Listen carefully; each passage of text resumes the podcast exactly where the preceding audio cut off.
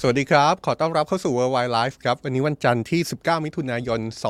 2566 อยู่กับผมจอมพลดาวสุขโขนะครับ Worldwide Life เป็นรายการที่เราจะมาอัปเดตสถานการณ์ต่างประเทศกันนะครับ สิ่งที่เกิดขึ้นทั่วโลก ประเด็นหลักที่เราตั้งเอาไว้เป็นคีย์ของรายการ ก็คือเรื่องการเมืองโลกความสัมพันธ์ระหว่างประเทศ แล้วก็สถานการณ์ตึงเครียดที่เกิดขึ้นในหลายพื้นที่ทั่วโลกที่ส่งผลกระทบต่อประเทศไทยไม่มากก็น้อยครับ ปกติแล้วเรามองภาพไปในหลายมุม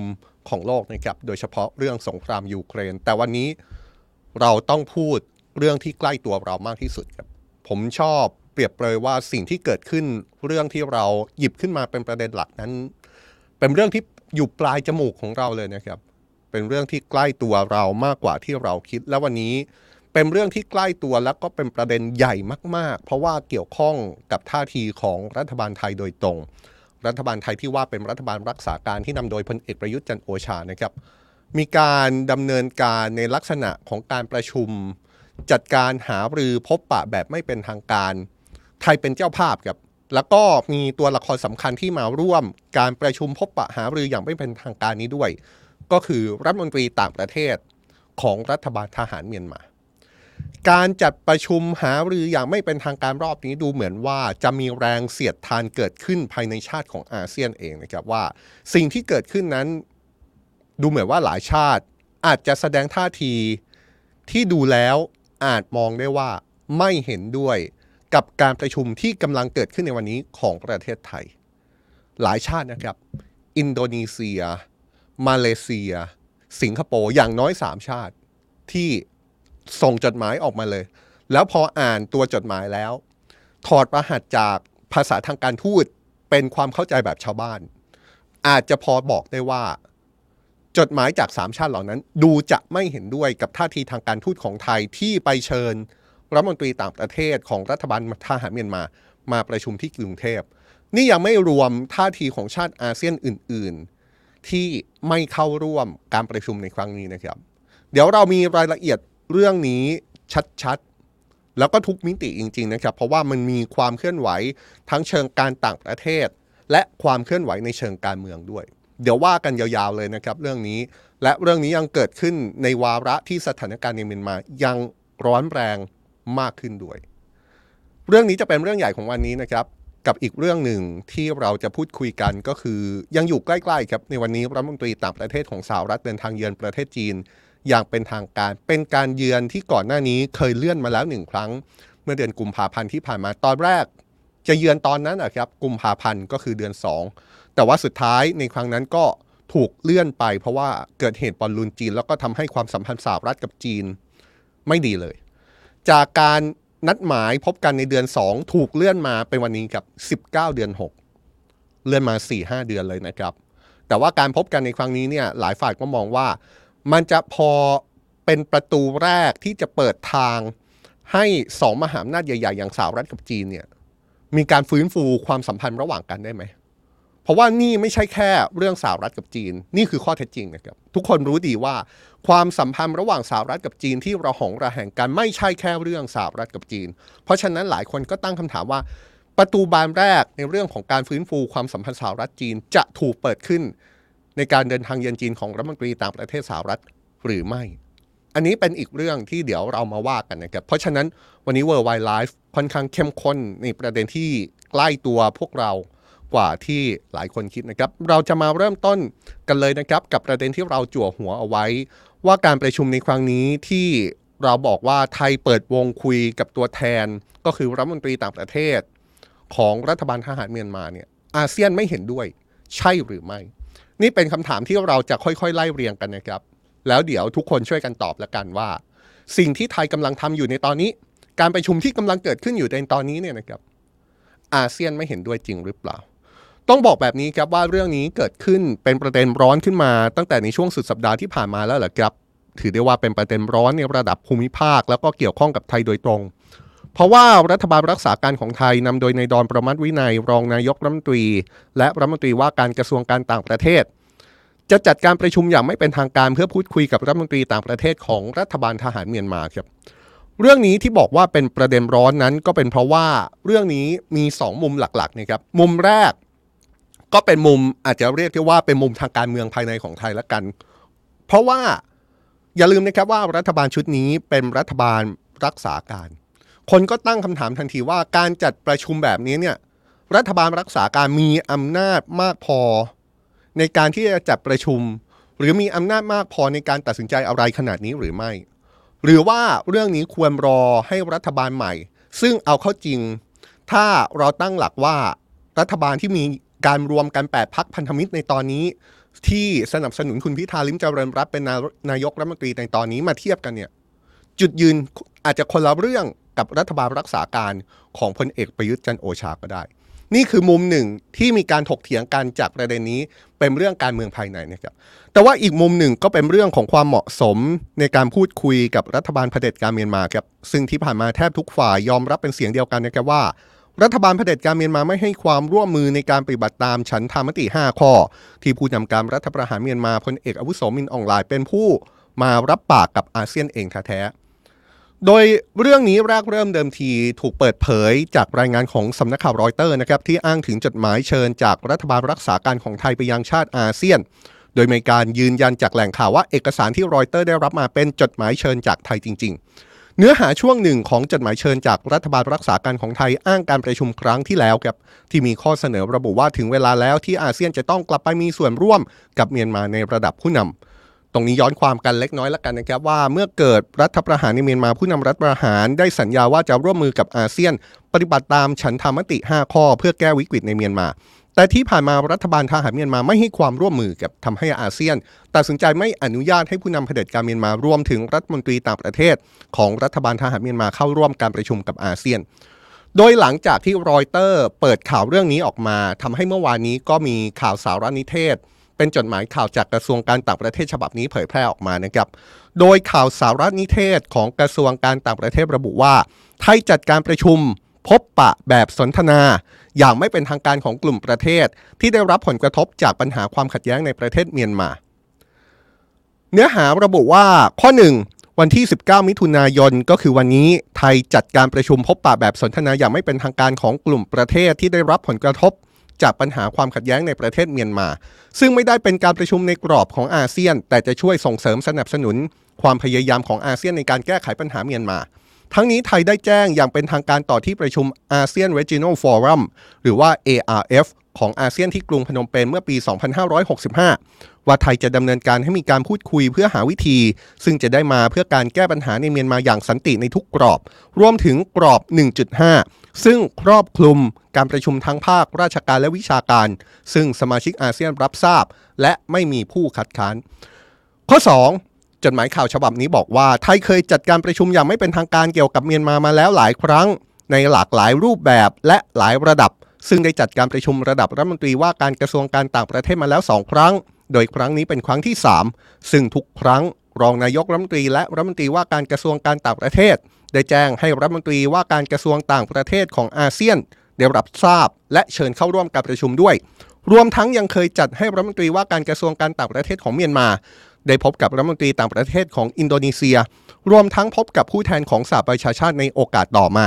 ตลอดจนจัดให้นักธุรกิจไทยที่ได้รับผลกระทบจากปัญหาภายในของเมียนมา ได้มีโอกาสพูดคุยกับรัฐมนตรีด้านเศรษฐกิจของเมียนมาโดยตรงทำให้ปัญหาหลายประการคลี่คลายไปได้ นอกจากนี้ไทยเคยจัดให้ภาคส่วนที่น่าสนที่สนใจในการหาทางแก้ไขปัญหาเมียนมาโดยวิธีสันติ ตลอดจนนักวิชาการมาร่วมการสัมมนาในหัวข้อที่สำคัญ อาทิปัญหาอาชญากรรมข้ามชาติ การดำเนินการทั้งหมดนี้เป็นการดำเนินงานอย่างต่อเนื่อง และสามารถต่อยอดซึ่งกันและกันได้ โดยเน้นว่าจะไม่มีการนำเอาเรื่องที่พูดคุยกันออกมาเปิดเผย เพื่อให้การสนทนาเป็นไปอย่างตรงไปตรงมาเปิดเผย และสร้างความไว้เนื้อเชื่อใจระหว่างกัน ซึ่งสะท้อนให้เห็นว่าไทยให้ความสำคัญกับการทูตและการเจรจา ในการแก้ไขปัญหาโดยสันติวิธี 3. การพูดคุยเป็นสิ่งจำเป็นพื้นฐานของการทูตทั่วโลก เพื่อแสวงหาทางออกโดยสันติ ซึ่งหลักการของอาเซียนก็เน้นย้ำเรื่องการปรึกษาหารือ การร่วมมือและฉันทามติ ตั้งแต่อาเซียนเพิ่งเริ่มก่อตั้ง ทั้งอย่างเน้นเรื่องการไม่เข้าไปแทรกแซงกิจกรรมภายในระหว่างกันทำให้อาเซียนสามารถเจริญเติบโตทางเศรษฐกิจ และการเมืองมาได้ถึงปัจจุบัน จนทำให้เกิดคำที่เรียกกันว่าความเป็นแกนกลางของอาเซียน หรืออาเซียนเซนทรัลิตี้จากความเป็นปึกแผ่นและมีความเป็นเอกภาพทำให้อาเซียนสามารถมีบทบาทนำท่ามกลางความท้าทายและความหลากหลายของประเทศสมาชิก 4. ในฐานะประเทศเพื่อนบ้านที่มีชายแดนติดกับเมียนมาถึง 2,400 กิโลเมตร ไทยต้องการเห็นสันติภาพและเสถียรภาพกลับคืนสู่เมียนมาอย่างยั่งยืน โดยสนับสนุนการพูดคุยเพื่อหาทางออกโดยสันติวิธี และยุติการใช้ความรุนแรง การสู้รบตามชายแดนมีผลกระทบต่อความมั่นคงของไทย ทั้งด้านการค้าชายแดนที่มีมูลค่ากว่า 200,000 ล้านบาท ความมั่นคงทางพลังงาน การลักลอบค้ายาเสพติด การลักลอบ ค้าอาวุธ แก๊งคอลเซนเตอร์และอาชญากรรมข้ามชาติต่าง ซึ่งเป็นปัญหาประจำที่เกิดขึ้น โดยไทยไม่อาจรั้งรอในการแก้ปัญหาได้ 5. ตลอดเวลาที่ผ่านมาประเทศไทยได้ให้ความช่วยเหลือด้านมนุษยธรรมให้กับประชาชนเมียนมาอย่างต่อเนื่อง โดยไทยเป็นประเทศแรกในอาเซียนที่จัดตั้ง Humanitarian Task Force โดยรองนายกรัฐมนตรีและรัฐมนตรีต่างประเทศเป็นประธาน และได้ประสานงานองค์กรต่างๆ ทั่วโลก รวมทั้งองค์กรต่างๆ ของสหประชาชาติ โดยได้ให้ความช่วยเหลือทั้งโดยตรงต่อเมียนมา และร่วมกับอาเซียน ตลอดจนองค์กรระหว่างประเทศตลอดมา ไม่ว่าจะเป็นภาวะภัย การสู้รบและภัยธรรมชาติ 6. ข้อสุดท้ายครับ การประชุมครั้งนี้จะมีผู้แทนระดับสูง จากลาว กัมพูชา เมียนมา จีน บรูไน เวียดนาม เข้าร่วม นี่คือแถลงการที่ออกมาเมื่อวานนี้นะครับ เป็นแถลงการที่ออกมาจากกระทรวงการต่างประเทศ เป็นข่าวของสารนิเทศ หลักๆ ใน 6 ข้อของเรื่องนี้เนี่ย ดูเหมือนว่า กระทรวงการต่างประเทศของไทยจะย้ำว่า สิ่งที่เกิดขึ้นการนัดคุยพบปะหารืออย่างไม่เป็นทางการที่ว่านี้นะครับเป็นสิ่งที่ไทยเคยทำมาแล้ว และชาติอาเซียนรับทราบโดยอ้างถึงการแจ้งต่อการประชุมอาเซียน Regional Forum ของอาเซียน แต่ว่าเป็นการประชุมที่จัดขึ้นที่กรุงพนมเปญก็คือการประชุมเมื่อปีที่แล้ว แล้วกระทรวงการต่างประเทศก็ย้ำว่านี่คือสิ่งที่กระทรวงการต่างประเทศทำมาแล้วครั้งนี้ไม่ใช่ครั้งแรก จัดมาแล้ว 2 ครั้ง ครั้งนี้เป็นครั้งที่ 3 แต่ว่าที่ผ่านมาไม่ได้มีการออกมาเปิดเผยรายละเอียดมากนัก เนื่องจากว่าจะมีการหารือกันแล้วว่าจะไม่เอาเรื่องที่คุยกันออกมาเปิดเผย อย่างเป็นทางการเพื่อให้ความสำคัญกับทางการทูตแล้วก็การคุยกันอย่างเปิดเผยนี่นะครับ เมื่อเช้านี้คุณดอนประมัติวินัยได้ให้สัมภาษณ์กับหนังสือพิมพ์มติชน แล้วก็เป็นบทสัมภาษณ์ที่เผยแพร่ในหนังสือพิมพ์มติชนเมื่อช่วงเช้าที่ผ่านมานะครับ รัฐมนตรีต่างประเทศของไทยได้ย้ำในบทสัมภาษณ์ของมติชนว่าเราได้ชี้แจงเพื่อนอาเซียนแล้ว ว่าสิ่งที่ทำไม่ได้ทำในนามของอาเซียน และเราไม่ได้ทำแทนประธานอาเซียน แต่เราเพื่อเสริมงานที่ประธานอาเซียนทำนอกจากนี้ไทยเป็นประเทศที่ติดตามปัญหาในเมียนมาอย่างลึกซึ้ง และก็มีกลุ่มประเทศที่มีชายแดนติดกับเมียนมาอื่น ๆ ซึ่งได้รับผลกระทบจากปัญหาที่ยืดเยื้อในเมียนมา เพื่อช่วยกันหาทางออกในเมียนมา รัฐมนตรีต่างประเทศของไทยย้ำนะครับว่าเรามีพรมแดนติดกับเมียนมา 2,400 กิโลเมตร เราเป็นคนที่อยากให้ปัญหาเมียนมาจบเร็วที่สุด เราไม่อยากไปทะเลาะกกับใคร และไม่ได้แก้ปัญหาเมียนมาเพื่อที่จะไปทะเลาะกกับใครเพิ่มเติม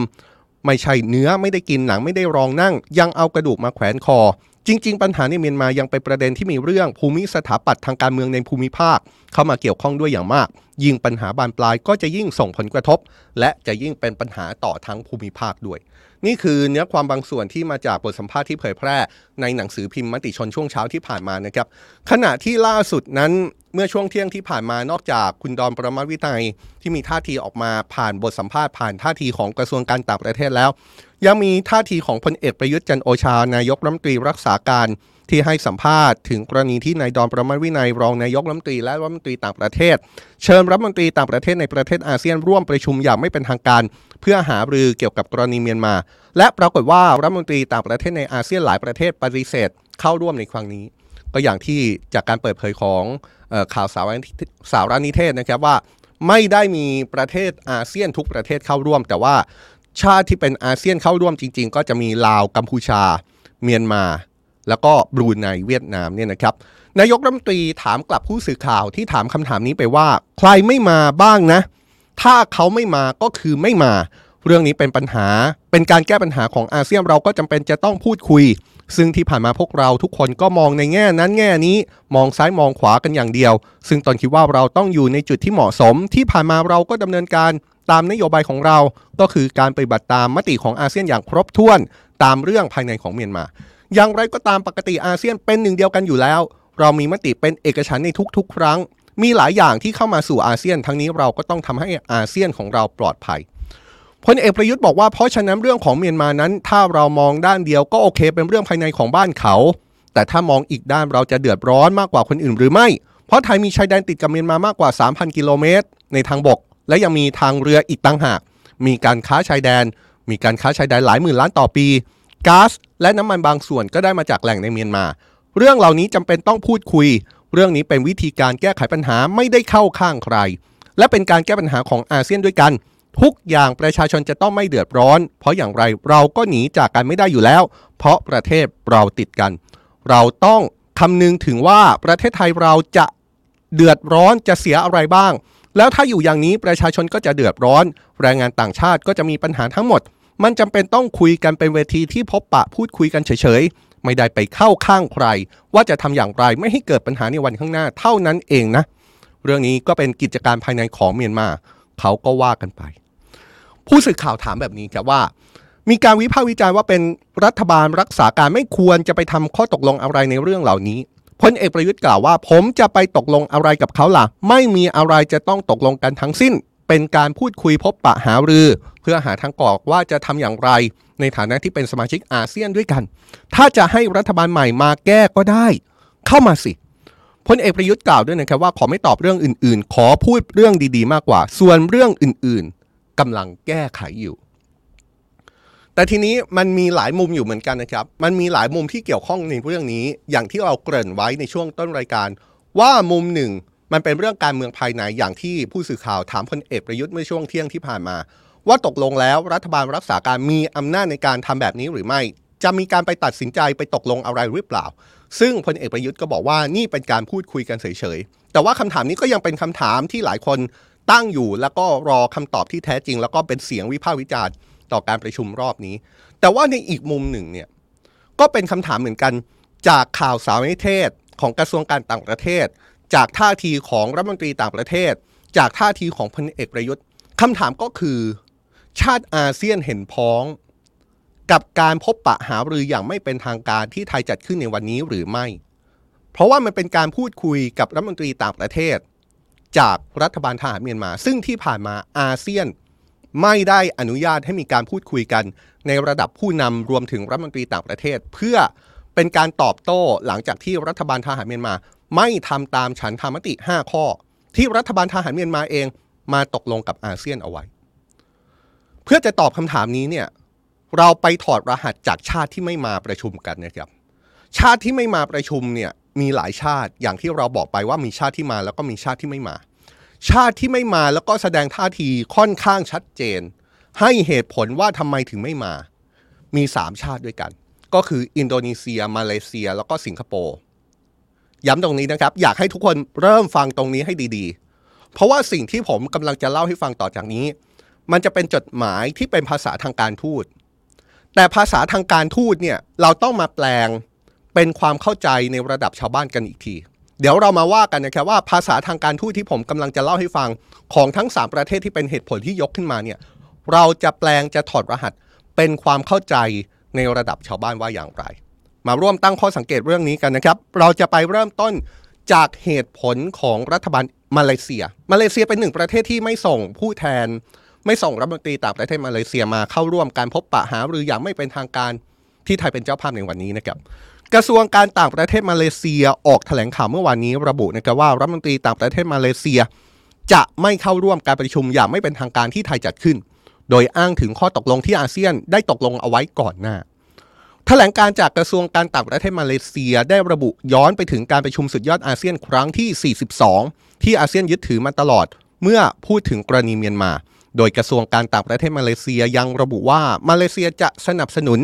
การดำเนินงานที่อยู่ภายใต้ประธานอาเซียน โดยเฉพาะสำนักงานผู้แทนพิเศษที่ประธานอาเซียน ซึ่งก็คืออินโดนีเซียจัดตั้งขึ้น พร้อมชี้ว่ามันเป็นสิ่งสำคัญที่อาเซียนจะต้องมีเอกภาพต่อการสนับสนุนประธานอาเซียน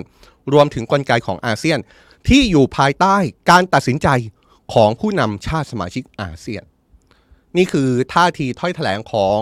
กระทรวงการต่างประเทศมาเลเซียที่แถลงออกมา โดยระบุถึงเหตุผลว่าทำไมไม่ส่งรัฐมนตรีต่างประเทศมาเลเซียมาร่วมการประชุมที่ไทยเป็นเจ้าภาพในครั้งนี้นะครับพูดง่ายๆก็คือไฮไลท์ข้อสำคัญข้อหนึ่งก็คือ กระทรวงการต่างประเทศมาเลเซียบอกว่าสิ่งสำคัญ ที่อาเซียนจะต้องมีก็คือเรื่องของเอกภาพ ที่จะต้องสนับสนุนประธานอาเซียน ที่จะต้องสนับสนุนกลไกของอาเซียน ที่อยู่ภายใต้การตัดสินใจร่วมกันของผู้นำชาติสมาชิกอาเซียน ภาษาทางภาษาทางการทูตแปลออกมาได้เป็นแบบนี้ ความเข้าใจระดับชาวบ้านที่ถอดรหัสจากภาษาทางการทูตมันมันถอดรหัสได้ว่าอะไรครับ มันถอดรหัสได้ว่า มาเลเซียกำลังเห็นว่าสิ่งที่ไทยกำลังจัดการประชุมพบปะหารืออย่างไม่เป็นทางการอยู่ ไม่เป็นไปตามการตกลงกันไว้ ไม่เป็นไปตามฉันทามติที่ผู้นำชาติสมาชิกอาเซียน ได้มีการตกลงกันไว้หรือเปล่า อันนี้เราตั้งคำถามนะครับ ตั้งข้อสังเกตในเชิงของการถอดรหัสภาษาทางการทูตมาเป็นความเข้าใจแบบชาวบ้านอะ นี่คือจดหมายจากรัฐมนตรีจากกระทรวงการต่างประเทศมาเลเซียนะครับอาจจะมองแล้วก็เห็นบางอย่าง แต่ว่ายังไม่ชัดเท่าจดหมายของรัฐมนตรีต่างประเทศอินโดนีเซีย ที่ส่งให้กับรัฐมนตรีต่างประเทศของไทย ว่าขอไม่มาร่วมการประชุมในวันนี้ จดหมายฉบับนี้น่าสนใจมากนะครับ ฟังดีๆเลยครับ ฟังอย่างละเอียดเลย เพราะว่าอย่าลืมนะครับ ปีนี้ประธานอาเซียนก็คืออินโดนีเซีย เพราะฉะนั้นเนี่ยมันจะมีท่าทีที่คาบเกี่ยวกันอยู่ ระหว่างท่าทีของการเป็นรัฐมนตรีต่างประเทศอาเซียน ขออภัยครับรัฐมนตรีต่างประเทศอินโดนีเซีย กับท่าทีที่อินโดนีเซียปีนี้เป็นประธานอาเซียน นี่ยังไม่รวมบทบาทเฉพาะของรัฐมนตรีต่างประเทศอินโดนีเซียเรโนมาซูดีที่เป็นหัวหน้าสำนักงานในการพูดแทนพิเศษที่พูดคุยเกี่ยวกับกรณีเมียนมาในโดยเฉพาะอีกนะครับ ไปดูจดหมายฉบับนี้กันนะครับ นี่เป็นจดหมายของรัฐมนตรีต่างประเทศอินโดนีเซียครับ ลงวันที่ตั้งแต่ 15 มิถุนายนที่ผ่านมา เอกสารฉบับนี้ระบุว่ารัฐมนตรีต่างประเทศอินโดนีเซียขอขอบคุณต่อคำเชิญการประชุมอย่างไม่เป็นทางการดังกล่าว แต่ไม่สามารถเข้าร่วมการประชุมได้นี่ประโยคนี้ก็คือประโยคปฏิเสธนั่นแหละครับว่าจะไม่มาการประชุมที่จะไทยจัดขึ้นในวันนี้ จดหมายที่ลงนามโดยรัฐมนตรีต่างประเทศอินโดนีเซีย ฉบับนี้ระบุว่าผู้นำชาติสมาชิกอาเซียนเองได้มีการหารือในเชิงลึกต่อสถานการณ์ในเมียนมามาแล้ว ในการประชุมสุดยอดอาเซียนเมื่อเดือนก่อน และในท้ายที่สุดก็ไม่ได้มีข้อตกลงที่จะกลับไปเจรจา หรือพัฒนาการเจรจารอบใหม่ ต่อกรณีเมียนมา นี่ อินโดนีเซียอ้าง การประชุมสุดยอดอาเซียนที่จัดขึ้นเมื่อเดือนที่แล้ว แล้วก็บอกว่าผลการประชุมในวันนั้นเนี่ยชาติสมาชิกอาเซียนก็ตกลงกันแล้วนี่ ว่าจะยังไม่กลับไปเจรจาหารือไปมีส่วนร่วมต่อกรณีในเมียนมา จดหมายฉบับนี้เขียนต่อว่า อย่างไรก็ตามตามที่ชาติอาเซียนได้รับทราบไปก่อนหน้านี้แล้วว่าสำนักงานผู้แทนพิเศษกำลังทำทุกทำให้ทุกฝ่ายที่เกี่ยวข้องที่มีส่วนร่วมมามีส่วนร่วมเพื่อให้เกิดการเจรจาที่ครอบคลุมต่อการจัดการวิกฤตการเมือง ขณะเดียวกัน ตัวของรัฐมนตรีต่างประเทศอินโดนีเซียก็ได้ระบุในเอกสารเอกสารฉบับนี้ว่าตัวเธอเองก็กำลังทำหน้าที่เหล่านี้ในระดับรัฐมนตรี และเป็นเรื่องที่สำคัญที่เราจะต้องรักษาระดับความเคลื่อนไหวที่เป็นอยู่ พร้อมกับย้ำว่ารัฐมนตรีต่างประเทศของอาเซียนเองก็มีนัดหมายในการประชุมที่กรุงจาการ์ตาในช่วงไม่ถึง 4 สัปดาห์ต่อจากนี้ด้วย เอกสารยังระบุด้วยนะครับว่าในฐานะประธานอาเซียน ซึ่งถือหลักตามฉันธรรมติ 5 ข้อในการตัดสินใจของผู้นำชาติอาเซียนเมื่อปีก่อน จึงอยากให้ทุกคนสนับสนุนการดำเนินงานของอาเซียนนี่ฮะนี่เป็นภาษาทางการทูตนะครับ แต่ว่าสิ่งที่เราจะช่วยกันทำต่อจากนี้ ก็คือถอดรหัสถอดสัญญาณความหมายจากภาษาทางการทูตในจดหมายฉบับนี้เป็นความเข้าใจ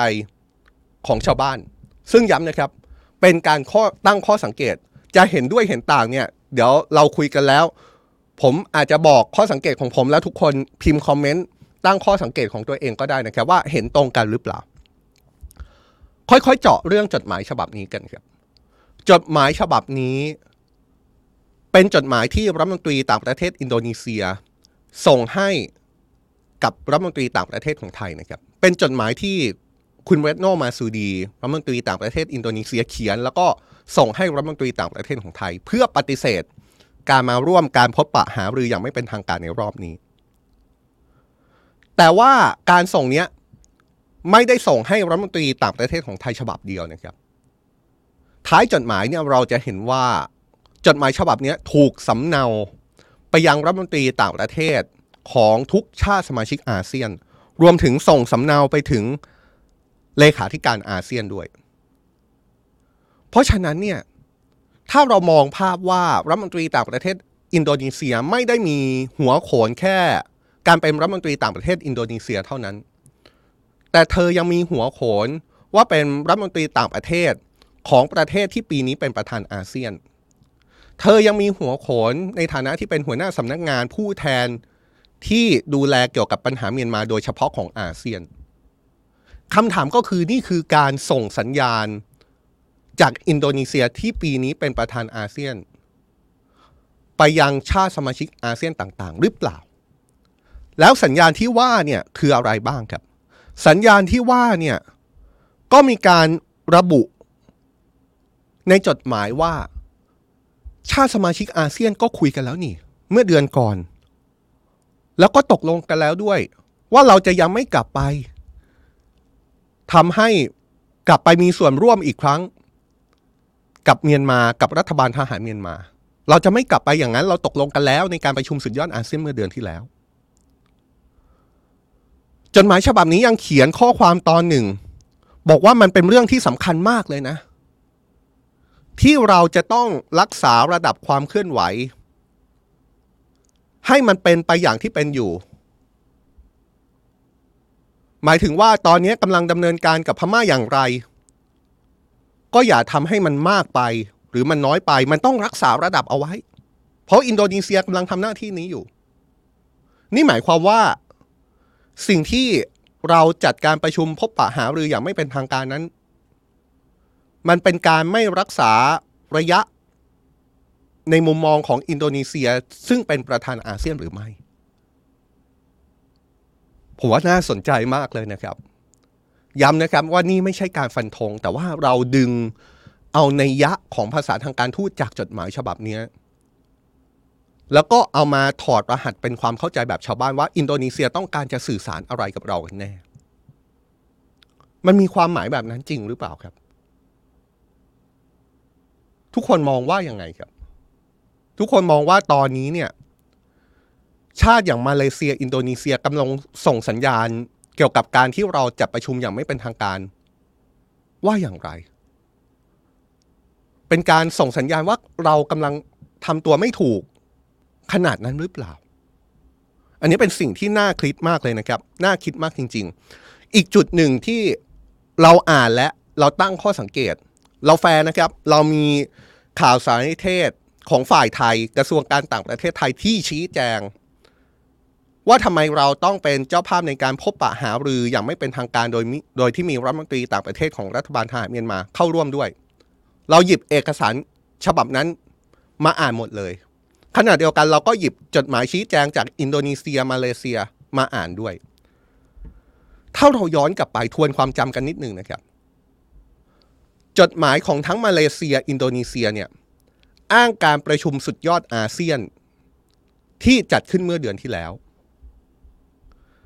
แต่ว่าข่าวสารนิเทศของกระทรวงการต่างประเทศไทยเนี่ย เนื้อหาเนื้อความที่อ้าง มาจากการประชุมอาเซียนเวจิโนฟอรัมก็คือเป็นหนึ่งในการประชุมของอาเซียนเหมือนกันนี่แหละครับ แต่ว่าเป็นการประชุมอาเซียนเวจิโนฟอรัม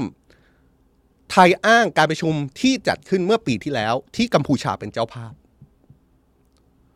มันดูจะเหมือนจะเป็นการอ้างการพูดคุยกันคนละวงการประชุมอยู่นะครับ แล้วนี่ยังไม่รวมว่าเอ๊ะการที่ไทยไปอ้างการประชุมอาเซียนเวจิโนฟอรัมเมื่อปีที่แล้ว แล้วทำไมไทยไม่อ้างการประชุมสุดยอดอาเซียน ที่เพิ่งจัดขึ้นเมื่อเดือนที่แล้วล่ะ การประชุมนั้นใหม่กว่านะ ผลของการประชุมนั้นน่าจะเป็นผลของการประชุมที่ชี้ชิดทาง ในการดำเนินการเกี่ยวกับการแก้ปัญหาของเมียนมาของอาเซียน ล่าสุดหรือเปล่าทำไมเราไม่อ้างผลล่าสุดทำไมเราไปอ้างผลก่อนหน้า อันนี้เป็นคำถามนะครับเป็นคำถามที่เราไม่ได้ชี้เป้าชี้โทษชี้คุณให้ฝ่ายใดฝ่ายหนึ่ง แต่ว่าเป็นข้อสังเกตที่เราเอาเอกสารของกรมสารนิเทศ กระทรวงการต่างประเทศของไทย กับจดหมายของมาเลเซีย อินโดนีเซีย มากางให้เห็นความแตกต่างกัน ทุกคนคิดว่าไงบ้างครับ มีความเห็นออกมาค่อนข้างเยอะเลยนะครับ แชร์ความเห็นกันออกมาได้ ถ้ามีเวลาเนี่ยเดี๋ยวผมจะย้อนกลับไปอ่าน แต่ว่าที่เรายังไม่อ่านตอนนี้เนี่ย เพราะว่านอกจากมาเลเซีย นอกจากอินโดนีเซียที่เราไล่เรียงกันไปแล้วเนี่ย ยังมีท่าทีอีกหนึ่งประเทศ ที่ไม่มาร่วมการพบปะหารือที่ไทยเป็นเจ้าภาพในวันนี้ด้วยเหมือนกัน แล้วแสดงเหตุผลออกมาชัดเจนมาก ผมกำลังพูดถึงสิงคโปร์ครับ สิงคโปร์รัฐมนตรีต่างประเทศสิงคโปร์คือคนนี้ครับ วิเวียนบาลากิสนันกล่าวเมื่อวันศุกร์ขณะเยือนสหรัฐอเมริกา ระบุว่าสถานการณ์ในตอนนี้ยังไม่ถูกต้องนักที่อาเซียนจะเปิดกว้าง การเจรจาระดับสูงกับเมียนมาเกี่ยวกับสถานการณ์ทางการเมืองของเมียนมาเองรัฐมนตรีต่างประเทศสิงคโปร์ระบุว่า สิงคโปร์เชื่อว่ายังเร็วเกินไปที่จะกลับไปมีส่วนร่วมกับรัฐบาลทหาร ในระดับที่เป็นการ มีส่วนร่วมในผู้นำระดับสูง หรือแม้กระทั่งในระดับรัฐมนตรีต่างประเทศรัฐมนตรีต่างประเทศสิงคโปร์ยืนยันว่า สิงคโปร์นั้นประนามการรัฐประหาร ความรุนแรงที่กำลังเกิดขึ้นต่อประชาชน ไปจนถึงความไร้เสถียรภาพของประเทศ และการถอยหลังของกระบวนการปรองดองระดับชาติ ที่มีผลกระทบต่อเศรษฐกิจของเมียนมาตามมาอย่างมหาศาลซึ่งเป็นเรื่องที่โชคร้ายที่ตอนนี้เป็นเวลากว่า 2 ปีแล้ว เรายังไม่เห็นสัญญาณที่จะเกิดการฟื้นฟูขึ้น รัฐมนตรีต่างประเทศสิงคโปร์ยืนยันนะครับว่าสิงคโปร์ไม่ได้ปฏิเสธ การมีส่วนร่วมกับรัฐบาลทหารเมียนมาในทุกเรื่อง แต่ประเด็นที่สำคัญก็คือเราต้องการให้ทุกคนมานั่งคุยกันจริง ๆ ซึ่งไม่รู้ว่าอีกนานแค่ไหนจะเกิดขึ้นรัฐมนตรีต่างประเทศ สิงคโปร์ย้อนประวัติศาสตร์ไปนะครับว่าก่อนหน้านี้เนี่ยในกรณีการเปลี่ยนผ่านสู่ประชาธิปไตยของเมียนมาใช้เวลา 25 ปี แต่ในครั้งนี้ในการให้สัมภาษณ์ครั้งนี้เขาเชื่อว่า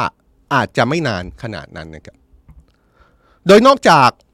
มาเลเซีย อินโดนีเซีย สิงคโปร์ที่ออกมาแสดงท่าทีเห็นผลค่อนข้างชัดเจนแล้ว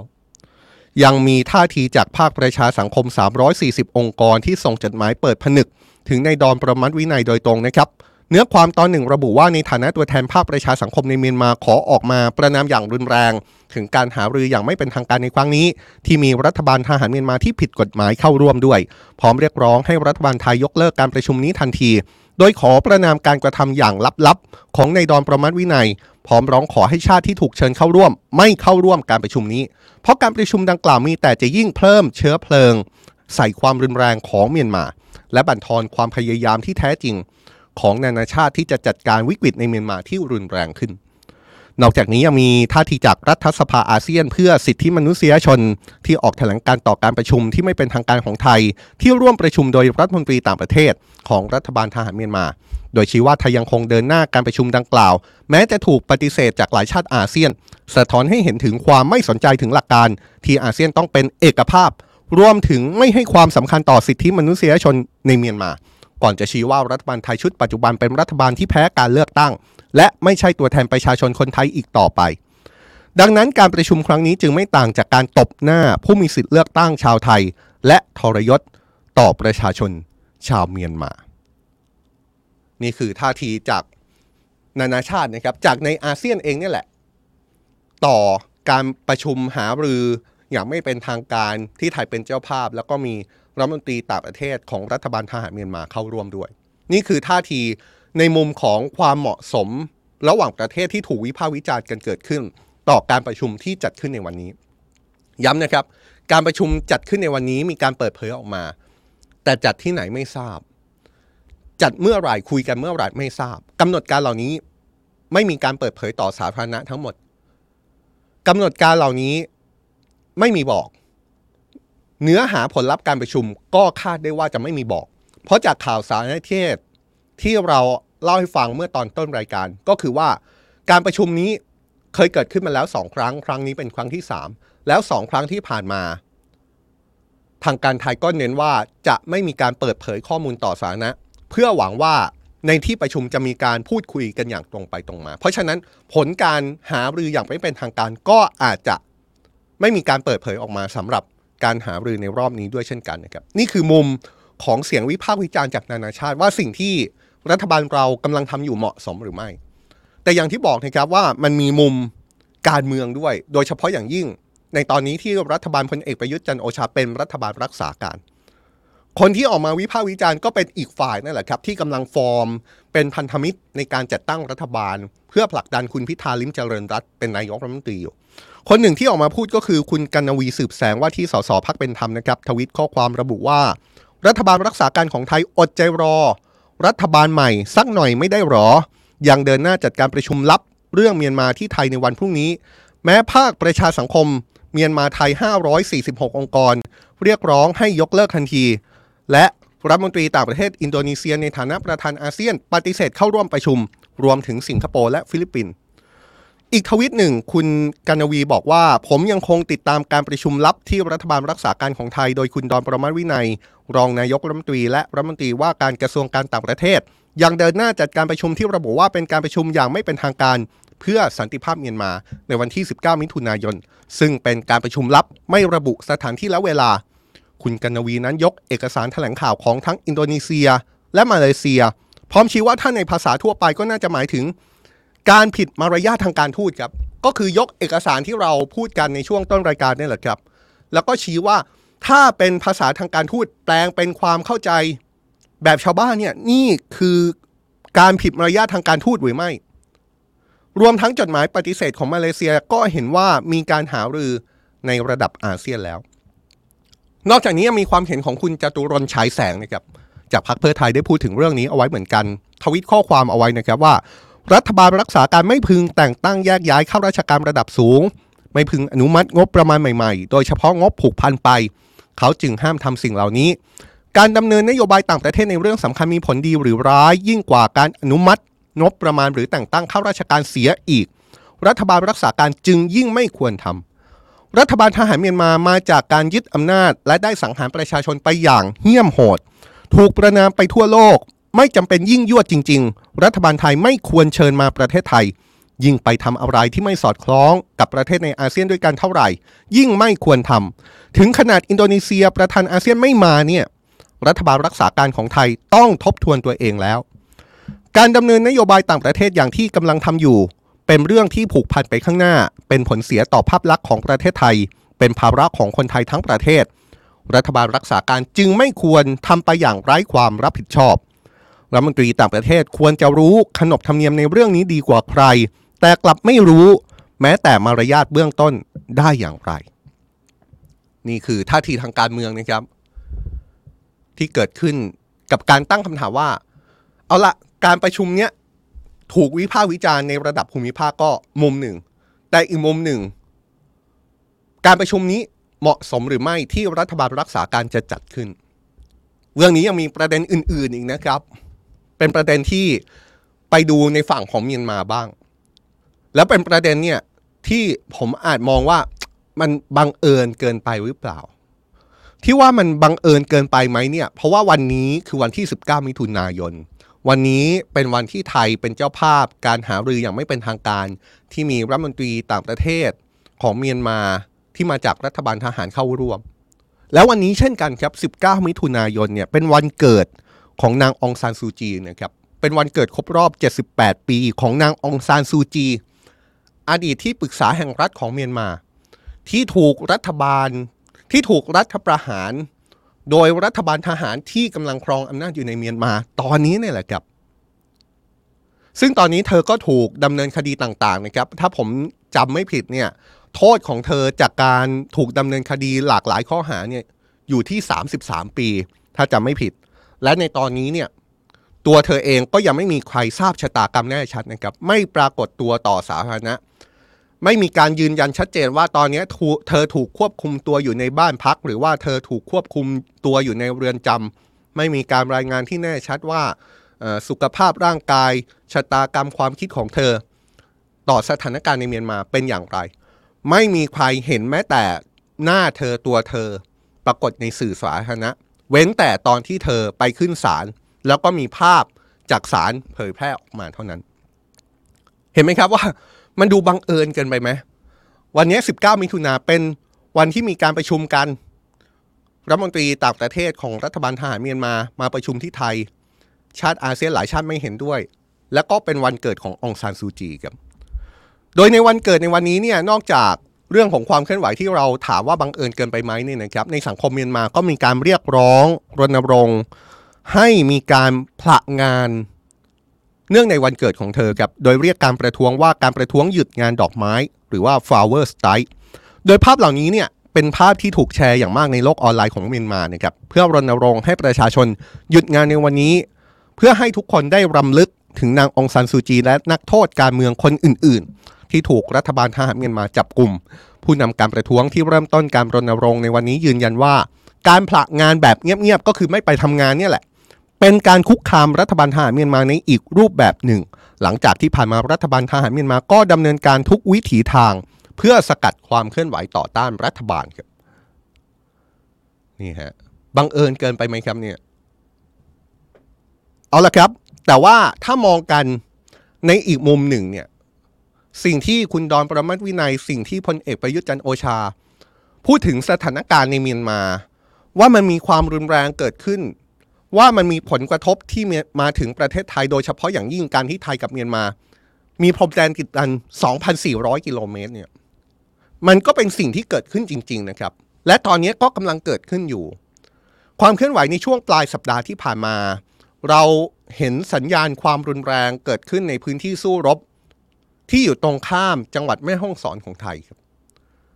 ความรุนแรงที่เกิดขึ้นบริเวณแนวชายแดนตรงข้าม จังหวัดแม่ฮ่องสอนของไทยเนี่ยก็ทำให้ มีชาวเมียนมาหนีภัยข้ามแดนมาที่ฝั่งไทยหลายพันคนเลยนะครับ นี่คือสิ่งที่เกิดขึ้นจริง ๆ และเป็นข้อเท็จจริงว่า ความรุนแรงในเมียนมาเกิดขึ้นจริง และมันมีผลต่อประเทศไทยจริง ๆ โดยศูนย์สั่งการชายแดนไทยเมียนมาจังหวัดแม่ฮ่องสอน ได้มีการร่อนแถลงการยืนยันนะครับว่ามีการประทะในเมียนมาอย่างต่อเนื่อง ส่งผลให้มีผู้หนีภัยสงครามหนีเข้าไทยอย่างต่อเนื่องไม่หยุด โดยล่าสุดยอดกว่า 3,800 คนแล้ว รายงานนี้ ตั้งแต่เมื่อวันที่ 17 มิถุนายนที่ผ่านมานะครับศูนย์สั่งการชายแดนไทยเมียนมาจังหวัดแม่ฮ่องสอน ออกแถลงการเรื่องสถานการณ์ชายแดนพื้นที่จังหวัดแม่ฮ่องสอน เป็นแถลงการฉบับที่ 5 ระบุว่า ยังคงปรากฏข่าวสารการประทะกัน ระหว่างทหารเมียนมากับกองกำลังชนกลุ่มน้อย และก็กลุ่มต่อต้านรัฐบาลเมียนมา บริเวณตามแนวชายแดนในพื้นที่ ด้านตรงข้าม ช่องทางเสาหินตำบลเสาหินอำเภอแม่เสาเรียง และบริเวณช่องทางห้วยต้นนุ่นตำบลแม่เงาอำเภอขุนยวม จังหวัดแม่ฮ่องสอน ส่งผลให้ตัวเลขเมื่อปลายสัปดาห์ที่แล้ว ผู้หนีภัยความไม่สงบชาวเมียนมา ที่มีความกังวลจากสถานการณ์ในพื้นที่ ได้เดินทางเข้ามาฝั่งไทยเพิ่มขึ้นจำนวน 3,879 คน ในพื้นที่ปลอดภัยชั่วคราว จังหวัดแม่ฮ่องสอนที่มีการจัดเอาไว้ 2 แห่งด้วยกัน ขณะเดียวกัน เจ้าหน้าที่ก็ได้รายงานนะครับว่า ในช่วงเวลาที่ผ่านมา มีการตรวจพบ หรือว่าได้ยินเสียงระเบิดเกิดขึ้นที่ฝั่งตรงข้าม ต่อเนื่องเลยนะครับ วันหนึ่งได้ยิน 9 ลูก วันหนึ่งได้ยิน 26 ลูก และยังตรวจพบความเคลื่อนไหวบนน่านฟ้าครับพบอากาศยาน น่าจะเป็นของกองทัพเมียนมาบินในพื้นที่รัฐขยาของเมียนมาจำนวน 15 ครั้ง โจมตีทางอากาศ 13 ครั้ง และก็มีการลาดตระเวนทางอากาศ 2 ครั้งด้วยกัน นี่คือภาพที่เกิดขึ้นในพื้นที่ชายแดนนะครับ ขณะที่ถ้าไปดูภาพรวมสถานการณ์ในเมียนมาว่าเลวร้ายแค่ไหนเนี่ยเมื่อสัปดาห์ที่แล้วสถาบันวิจัยเพื่อสันติภาพออสโล ออกรายงานผลการศึกษา เกี่ยวกับความรุนแรง หลังการรัฐประหารในเมียนมาเพราะว่ายอดพลเรือนที่เสียชีวิต โดยมีความเกี่ยวข้องกับการรัฐประหารนั้น สูงกว่าตัวเลขที่หลายฝ่ายมีการรวบรวมไว้หลายเท่าเลยนะครับศูนย์วิจัยเพื่อสันติภาพออสโลชี้ว่าน่าจะมีพลเรือนเสียชีวิตจากการรัฐประหาร แล้วอย่างน้อย 6,337 คน และมีผู้บาดเจ็บจากการรัฐประหาร 2,614 คน โดยนี้เป็นตัวเลขที่นับตั้งแต่วันรัฐประหารคือวันที่ 1 กุมภาพันธ์ 2021 ถึงวันที่ 30 กันยายน 2022 ยังไม่รวมถึงตัวเลขที่เกิดขึ้นหลังจากนั้นนะครับ นั่นหมายความว่า ตัวเลขที่เกิดขึ้นจนถึงวันนี้นาทีนี้น่าจะมากกว่า 6,000 กว่าแล้วหรือไม่ นี่คือสถานการณ์ในเมียนมาที่วันนี้เราค่อนข้างให้ความสำคัญนะครับ เราเรียบเรียงในทุกมิติใช้เวลากับมัน 40 กว่านาทีเลย ในการเล่าให้ฟังในทุกมิติว่าสถานการณ์เกิดอะไรขึ้นบ้าง ทุกคนเห็นว่าอย่างไรกับเรื่องนี้คอมเมนต์กันมาได้เลยนะครับ แต่ว่าระหว่างที่ทุกคนคอมเมนต์อยู่ชวนไปดูอีกเรื่องครับ ที่เราเกินไว้ช่วงต้นรายการเหมือนกัน เป็นเรื่องที่เกี่ยวข้องกับการเมืองระดับโลก เป็นเรื่องที่เกี่ยวข้องกับความตึงเครียดในความสัมพันธ์ระหว่างสหรัฐกับจีน ซึ่งดูเหมือนว่าอาจจะมีแนวโน้มดีขึ้นแล้วหรือไม่ เพราะในวันนี้รัฐมนตรีต่างประเทศของสหรัฐเดินทางเยือนจีนครับ และก็มีกำหนดล่าสุดเนี่ยมีการยืนยันแล้วว่ารัฐมนตรีต่างประเทศของสหรัฐแอนโทนีบริงเคนจะพบกับประธานาธิบดีสีจิ้นผิงของจีนด้วย แต่ก่อนที่จะพบกับประธานาธิบดีสีจิ้นผิงนั้น เขาได้พบกับหลายคนครับรัฐมนตรีต่างประเทศ แล้วก็ นักการทูตเบอร์หนึ่งของจีน ผมกำลังหมายถึงคุณหวังอี้นะครับ คุณหวังอี้เนี่ยเป็นผู้อำนวยการสำนักงานคณะกรรมการกรรมาธิการกิจการต่างประเทศ แห่งคณะกรรมการกลางพรรคคอมมิวนิสต์จีน ก็คือคนนี้นะครับ เป็นอดีตรัฐมนตรีต่างประเทศของจีนนะครับ ถ้าใครจำข่าวเนี่ยจะคุ้นคุณหวังอี้มากดำรงตำแหน่งรัฐมนตรีต่างประเทศของจีนมานาน มีบทบาท ในเรื่องการต่างประเทศของจีนแล้วก็ของโลกเยอะมาก ในตอนนี้เนี่ยเขา ถูกเลื่อนตำแหน่งขึ้นไป ในลักษณะที่หลายคนเปรียบเปรยว่าเหนือกว่ารัฐมนตรีต่างประเทศอีก เป็นนักการทูตเบอร์หนึ่งของจริงของจีน ก็ได้พบกับนายแอนโทนีบลิงเคนรัฐมนตรีต่างประเทศของสหรัฐที่กรุงปักกิ่งเมืองหลวงของจีน เมื่อวันจันทร์ที่ผ่านมาก็คือวันนี้เนี่ยแหละครับ โดยทวิตเตอร์ของนายแอนโทนีบลิงเคนรัฐมนตรีต่างประเทศสหรัฐระบุแบบนี้นะครับว่าเขายังคงเดินหน้าทางการทูตแบบเจอหน้ากัน โดยในวันนี้ได้พบกับนายหวังอี้เพื่อหารือถึงความสัมพันธ์ของทั้งสองประเทศ รวมถึงประเด็นโลกที่ส่งผลต่อผู้คนทั่วโลก สิ่งที่น่าสนใจก็คือหลังจากที่ทั้งสองพบกันนั้นแถลงการของกระทรวงการต่างประเทศของจีน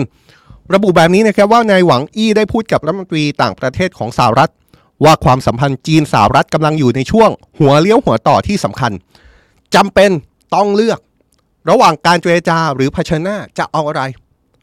แล้วก็ต้องเลือกด้วย ว่าตกลงแล้วสหรัฐกับจีนจะร่วมมือกัน หรือว่าจะขัดแย้งกันกันแน่ในหวังอี้กล่าวโทษสหรัฐนะครับว่าเป็นบ่อเกิดของปัญหาหลายอย่างระหว่างสองประเทศ พร้อมเน้นไปที่กรณีของไต้หวัน โดยย้ำว่ากรณีไต้หวันเป็นเรื่องหลักของจีน และเรื่องนี้จีนจะไม่มีคำว่าประนีประนอม โดยกำหนดการล่าสุดของรัฐมนตรีต่างประเทศสหรัฐเป็นการยืนยันแล้วนะครับว่าเขาจะได้พบกับประธานาธิบดีสีจิ้นผิงของจีนในวันนี้ด้วย โดยก่อนหน้านี้รัฐมนตรีต่างประเทศสหรัฐได้หารือกับนายฉินกังรัฐมนตรีต่างประเทศของจีนครับซึ่งก็ถือว่าเป็นการที่เป็นการหารือที่เข้มข้นนะครับรายงานข่าวระบุว่าทั้งคู่คุยกัน 5 ชั่วโมงครึ่ง โดยฝ่ายจีนย้ำเรื่องประเด็นไต้หวันเป็นประเด็นที่สำคัญที่สุด แล้วก็เรียกร้องให้สหรัฐกับจีนมาพบกันครึ่งทาง หลังจากที่ฝ่ายจีนมองว่าความสัมพันธ์สหรัฐจีนในตอนนี้ ตกต่ำที่สุดแล้วนับตั้งแต่ทั้งสองชาติ เริ่มสถาปนาความสัมพันธ์ต่อกันแถลงการกระทรวงการต่างประเทศจีนอ้างนะครับว่ารัฐมนตรีต่างประเทศของจีนได้ย้ำถึงความสัมพันธ์ที่ไม่ลงรอยกันในตอนนี้ ว่ามันไม่ตอบสนองผลประโยชน์ของประชาชนทั้งสองประเทศ รวมทั้งไม่เป็นไปตามประชาคมโลกที่คาดหวังรัฐมนตรีต่างประเทศของจีนยังระบุด้วยนะครับว่าเหตุที่ไม่คาดฝันนั้น ควรดำเนินการด้วยความใจเย็นเป็นมืออาชีพ แล้วก็มีเหตุผล ข้อสังเกตในเรื่องนี้ก็คือ อาจจะหมายถึงความสถานการณ์ เหตุที่สร้างความตึงเครียดให้กับจีนสหรัฐในช่วงเวลาที่ผ่านมานะครับเหตุใหญ่ ๆ ที่เกิดขึ้นก็คือเหตุเมื่อเดือนกุมภาพันธ์นั่นแหละครับที่สหรัฐไปพบบอลลูน แล้วก็อ้างว่าบอลลูนที่พบเนี่ยเป็นบอลลูนสอดแนมของจีน ที่ลอยเหนือน่านฟ้าของสหรัฐ แล้วก็จะมีการสอดแนมฐานทัพของอเมริกาหรือไม่ ขณะที่กระทรวงการต่างประเทศสหรัฐระบุนะครับว่าการพูดคุยที่เกิดขึ้นเป็นไปอย่างตรงไปตรงมาและก็มีความสำคัญ โฆษกกระทรวงการต่างประเทศสหรัฐย้ำว่ารัฐมนตรีต่างประเทศสหรัฐได้ย้ำถึงความสัมพันธ์ของการทูตและการเปิดช่องทางสื่อสารระหว่างสหรัฐกับจีน เพื่อลดความเสี่ยงที่จะประเมินเรื่องใด ๆ อย่างผิดพลาดต่อกัน โดยรัฐมนตรีต่างประเทศสหรัฐได้ยกหลายประเด็นขึ้นมาพูดถึงครับรวมถึงโอกาสที่ทั้งสองประเทศจะร่วมมือกันก่อนจะเชิญให้รัฐมนตรีต่างประเทศของจีน เดินทางเยือนสหรัฐเพื่อหารือกันอย่างต่อเนื่องด้วย โดยการเดินทางเยือนจีนเป็นเวลา 2 วันก็คือ 18-19 มิถุนายนในครั้งนี้เนี่ยนะครับ ถือได้ว่าเป็นครั้งแรกในรอบ 5 ปีเลยนะครับ ที่รัฐมนตรีต่างประเทศสหรัฐเดินทางเยือนจีน และในช่วงนี้ก็อย่างที่บอกแหละครับว่าเป็นช่วงเวลาที่อาจบอกได้ว่าเป็นความสัมพันธ์ที่ตกต่ำที่สุดระหว่างสหรัฐกับจีน ซึ่งแม้ในครั้งนี้จะเป็นการพบกันครั้งสำคัญนะครับอย่างน้อยที่สุด ก็เป็นการเยือนจีนครั้งแรกในรอบกว่า 5 ปี แต่หลายฝ่ายก็ยอมรับแหละครับว่า การพูดคุยครั้งนี้สำคัญจริง แต่ว่าจะไปคาดหวังว่าการคุยในครั้งนี้จะเกิดผลลัพธ์ที่มีนัยยะที่ทำให้เกิดการฟื้นฟูความสัมพันธ์สหรัฐกับจีนนั้น อาจจะคาดหวังได้ไม่ถึงขนาดนั้นนะครับ โดยการเดินทางเยือนในครั้งนี้นักวิเคราะห์มองไปหลากหลายครับ มุมหนึ่งที่มีการพูดถึงก็คือมุมในเชิงของการสะท้อนให้เห็นถึงความพยายาม ฟื้นฟูความสัมพันธ์กันระหว่างสหรัฐจีน ทั้งสองประเทศ สะท้อนให้ประชาคมโลกได้เห็นแล้วครับว่าสหรัฐกับจีนต้องฟื้นฟูความสัมพันธ์ต่อกัน แต่ว่าคำถามก็คือการฟื้นฟูที่เป็นผลจากการพูดคุยกันในวันนี้เนี่ยจะสำเร็จหรือไม่ เราจะชี้วัดได้อย่างไร ว่าสหรัฐกับจีน ฟื้นฟูความสัมพันธ์กันได้สำเร็จ นักวิชาการที่ติดตามเรื่องนี้บอกว่า งั้นเอาอย่างนี้ มองภาพไปข้างหน้าไปด้วยกัน สิ่งที่จะต้องเป็นเรื่องที่เป็นรูปธรรม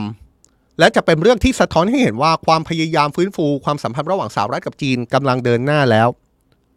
ต้องจับตาไปว่า หลังจากนี้เนี่ยสหรัฐกับจีน จะมีการจัดทำรถแมพหรือว่าจะมีการกำหนดกรอบเวลาในการหารือการเพิ่มเติมของบรรดาเจ้าหน้าที่ระดับสูงระหว่างกัน ต่อไปหรือไม่ หูซินโปหัวหน้าศูนย์อเมริกันศึกษามหาวิทยาลัยฟูตันของจีน ให้สัมภาษณ์สื่อของจีนชี้นะครับว่าหลังจากนี้การพูดคุยของทั้งสองฝ่าย ถ้ามีถ้ามีรถแมพถ้ามีกรอบเวลา ถ้ามีการตั้งนั้นหมายเอาไว้ว่า เดี๋ยวเจ้าหน้าที่ระดับสูงของจีนจะมีการคุยกันต่อจากนี้เนี่ยแต่ว่าการคุยกันต่อจากนี้ หัวหน้าศูนย์อเมริกันศึกษามหาวิทยาลัยฟูตัน มองว่าการคุยกันก็จะไม่ได้ราบรื่นโรยด้วยกลีบกุหลาบเห็นพ้องกันหมดนะครับ การคุยกันก็ยังมีจุดที่คงจะเห็นไม่ตรงกันอยู่ดี หรือแม้กระทั่งการคุยกันของบรรดาเจ้าหน้าที่ระดับสูงสหรัฐกับจีนต่อจากนี้ ก็ยังคงเป็นการเผชิญหน้าในประเด็นความขัดแย้งกันในห้องประชุมนั่นแหละ ขณะที่ผู้เชี่ยวชาญอีกคนครับฉินเฟิงฉินเฟิงเนี่ยเป็นสมาชิกคณะกรรมการวิชาการสถาบันความร่วมมือระหว่างประเทศ มหาวิทยาลัยปักกิ่ง มองว่าการเดินทางเยือนจีนของรัฐมนตรีต่างประเทศสหรัฐครั้งนี้ เป็นส่วนหนึ่งของการปูทาง ให้ประธานาธิบดีสีจิ้นผิง พบกับประธานาธิบดีโจไบเดนของสหรัฐ ที่มีการคาดการณ์ว่าทั้งสองจะหารือกันในการประชุมเอเปกที่ปีนี้สหรัฐเป็นเจ้าภาพในเดือนพฤศจิกายน ซึ่งถ้ามองภาพเช่นนี้นี่อาจมองได้ว่าเป็นการเยือนจีน ที่ประสบความสำเร็จก็ว่าได้นะครับเพราะอย่างน้อยที่สุดเนี่ยการเดินทางเยือนจีนของรัฐมนตรีต่างประเทศสหรัฐ ก็ได้เห็นความคืบหน้า เห็น ทิศทางเบื้องต้นที่กำลังจะเดินหน้าไปสู่การพูดคุยกัน ระหว่างประธานาธิบดีสีจิ้นผิง กับประธานาธิบดีโจไบเดนในเดือนพฤศจิกายนนี้ โดยมีการคาดการณ์นะครับว่า ถ้าสองประเทศกำลังจะฟื้นฟูความสัมพันธ์กันจริง ๆ เนี่ยภาพต่อไปที่ต้องเห็นก่อนที่ผู้นำทั้งสองชาติจะคุยกันเนี่ยเราอาจจะต้องเห็นภาพที่รัฐมนตรีต่างประเทศของจีน เดินทางเยือนสหรัฐ ซึ่งก่อนหน้านี้แอนโทนีบริงเคนก็บอกแล้วว่า เชิญ เชิญรัฐมนตรีต่างประเทศของจีน ไปที่สหรัฐต่อด้วย เพื่อที่จะหารือกันเพิ่มเติม หรือเราอาจจะได้เห็นภาพของหวังอี้นักการพูดอันดับหนึ่งของจีนเนี่ยเดินทางไปเยือนสหรัฐอเมริกา เพื่อที่จะคุยกันเรื่องการฟื้นฟูความสัมพันธ์ระหว่างกัน ในระดับต่อไปด้วยนะครับนี่แหละครับ นี่เป็นความเคลื่อนไหวที่เกิดขึ้น กับสถานการณ์โลกวันนี้เราพูดถึงสถานการณ์ในเอเชียล้วนๆเลยนะครับ แล้วก็ประเด็นใหญ่ ประเด็นสำคัญที่เราพูดกันก็คือท่าทีของไทย ต่อประเด็นที่แหลมคมที่สุดในภูมิภาคอาเซียนในตอนนี้ ก็คือเรื่องของเมียนมาครับการเมืองเข้มข้นมากเลยนะครับ แล้วก็ 18นาฬิกา30 นาทีเดี๋ยวจะเจอกันต่อ คุณเก่งไซน้อยบอกว่ามันเป็นการส่งสัญญาณให้ความมั่นใจกับแนวร่วมเผด็จการว่าอำนาจจะยังไม่เปลี่ยนขั้วไปง่าย ๆ ก็เป็นข้อสังเกตที่เกิดขึ้นนะครับ อันนี้ผมตอบไม่ได้เหมือนกัน ไม่มีข้อมูลรายละเอียดลงไปลึกกว่านี้ แต่ว่าเป็นข้อสังเกตที่ทุกคนสามารถตั้งได้ครับ เพราะว่าเราทุกคนก็มองภาพสถานการณ์ด้วยกัน พูดคุยกันแลกเปลี่ยนกัน และอย่าลืมนะครับว่าท่าทีที่เกิดขึ้นของรัฐบาลเนี่ย รัฐบาลเป็นตัวแทนในการทำงานบริหารประเทศของพวกเรานะครับ เพราะฉะนั้นเนี่ย เรามีสิทธิ์ในฐานะประชาชนในการที่จะชื่นชม หรือว่าวิจารณ์การทำงานของรัฐบาล ถ้าเราไม่เห็นด้วยหรือเห็นด้วยกับเรื่องไหนก็ตาม การเมืองตอนนี้เข้มข้นมากเลยนะครับ แล้วก็อยากชวนทุกคน